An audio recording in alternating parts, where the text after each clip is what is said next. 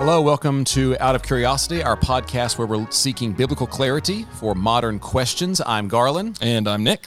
And today we are talking about maybe the question we get the most uh, asked to us. It's a question I get asked not only at the church, I get asked this in coffee shops, I get asked this by friends. Uh, it's a very important, kind of hot button issue in our culture at large right now, and uh, specifically when it comes to Christians in the church. And that is the question of women in leadership in the church and in the home and we're gonna we're gonna try to address this uh, in several episodes as we go forward. This is a very this is a very sensitive topic. This is a very important topic that governs uh, not just churches but families, and uh, and we want to address it with as much sensitivity as possible.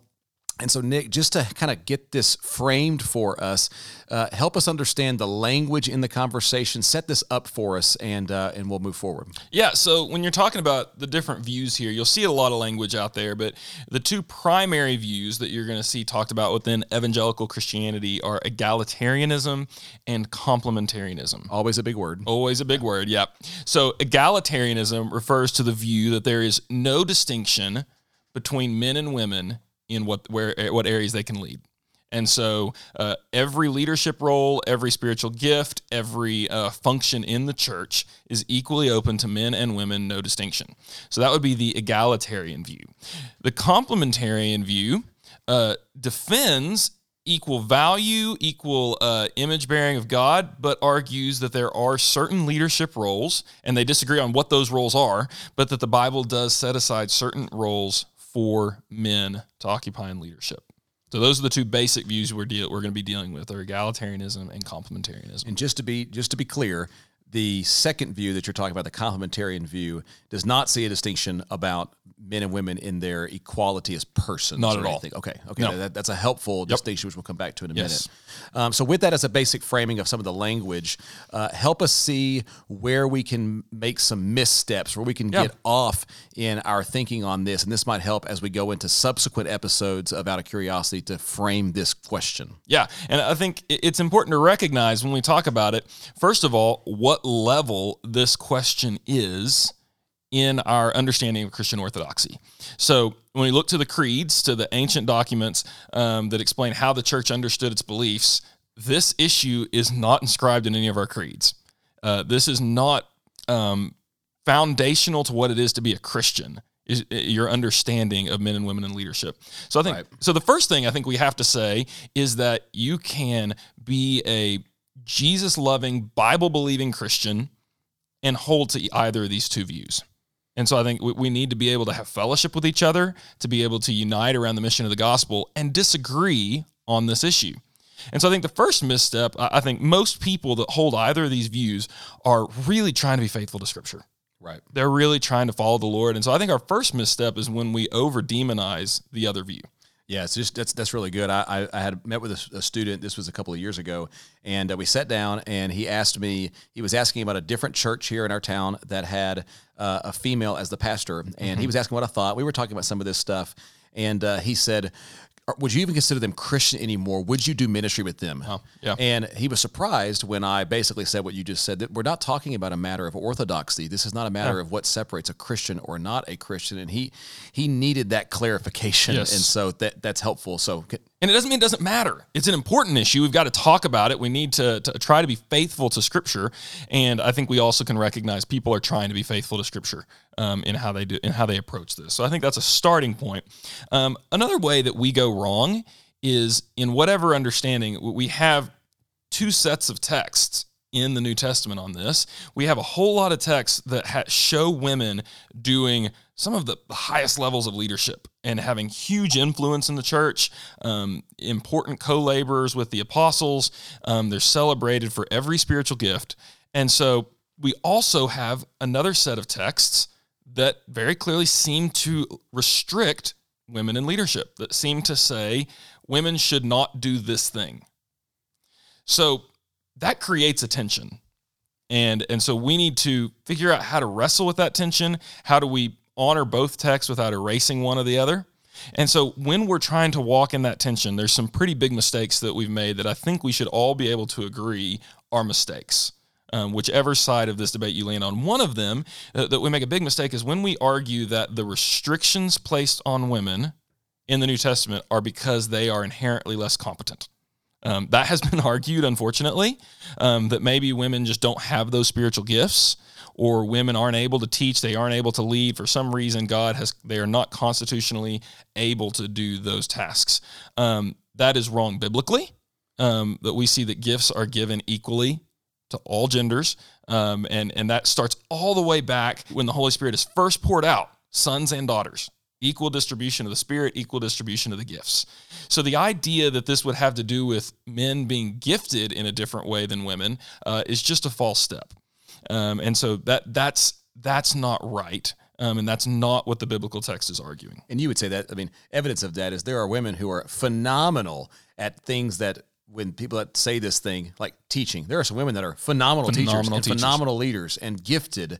And so to to squash that with some sort of uh, misstep in our in our mindset on this would be would be really hurtful. Really hurtful. And so biblically, it's wrong. Empirically, it's wrong. So Fleming Rutledge, um, a, a, female leader, wrote one of the best books on the crucifixion that's been written in the last hundred years, and I have learned immensely from her teaching. Uh, Karen Jobes, a professor at Wheaton, is one of the best New Testament scholars out today. When when I studied First Peter, her commentary on First Peter was is just phenomenal and so helpful. So empirically, it's just obviously wrong. And it's not biblically uh, accurate at all to say that competency or they're that they're going to be more easily deceived and that kind of thing um, that's that's not what's going on.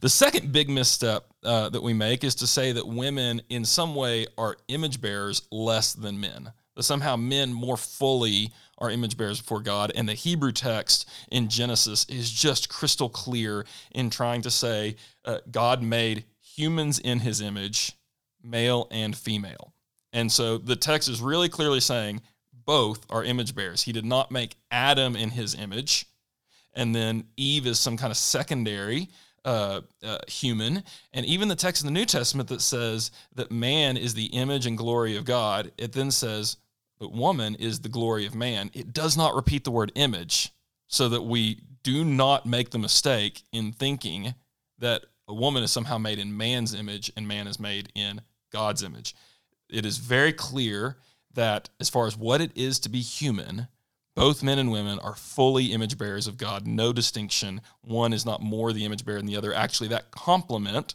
of male and female is part of the image of God. When we talked about this, I know we shared this story before, but one of my seminary professors had a woman come up to her in the class while she was making this exact point you're making in tears, mm. sobbing and crying, saying, I never knew that. I thought I was not made in God's image, but only men were.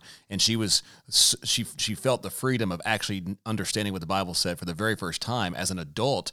And the professor re- was remarking on this years later, saying what a tragedy that was. Yes it doesn't feel like we should have to say this, but because it's been taught wrongly, we have to clarify. People have heard that, and that's a tragedy, and that that needs to be corrected um, and addressed. Another way that we go wrong is when we um, try to apply any of the restrictions given to women in leadership in the church in the text um, outside of the church. So say, well, therefore, women shouldn't lead in the marketplace. Uh, women shouldn't lead in politics. Um, that's just an absolute misstep. Whatever we decide the text is saying it is speaking to churches. It is speaking to Christians in their context.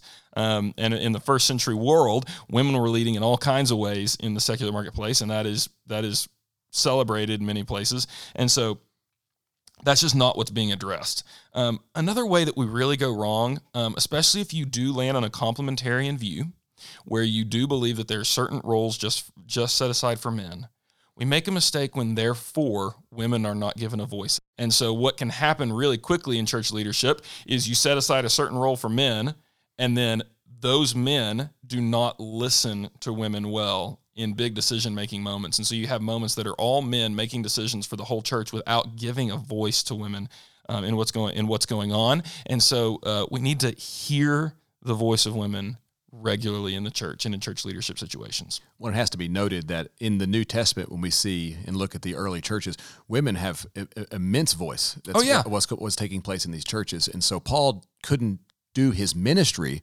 without the voice of women in many of the cities we see in the New Testament. And so to disregard them and not really listen, that's just a that's just a, a very crucial mistake. And and I mean the first century was way less progressive on women's voices than today. So to see the voice that they had in the first century should show you how important their leadership was in the early church. They're significant co laborers. You have big moments where Paul's making ministry plans, and there are women prophesying and giving input into to what's going to happen next.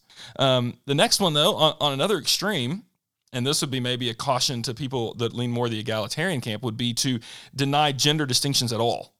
And so to think that um, that in order for men and women to be equal, that means there has to be zero distinction between men and women, and, and to deny the fact that God made us male and female and that that is actually part of God's design uh, as image bearers, that, that there is a distinction and a complement.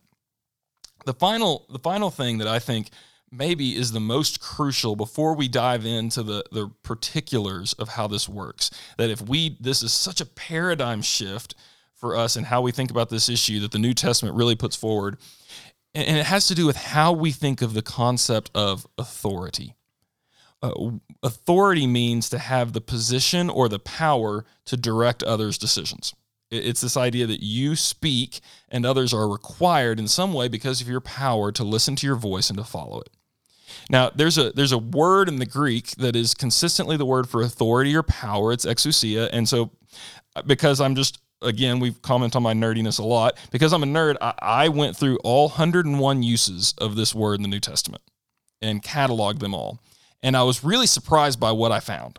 Um, of the 101 uses, there are only two times that it refers to a Christian having any kind of authority over another Christian. So 101 uses, only two refer to Christians having authority. So 59 of the uses refer, I'm sorry, 34 of the uses refer to God and his authority, Jesus' authority or the Father's authority. 25 refer to angelic authority. So that gives you 59 total refer to spiritual beings.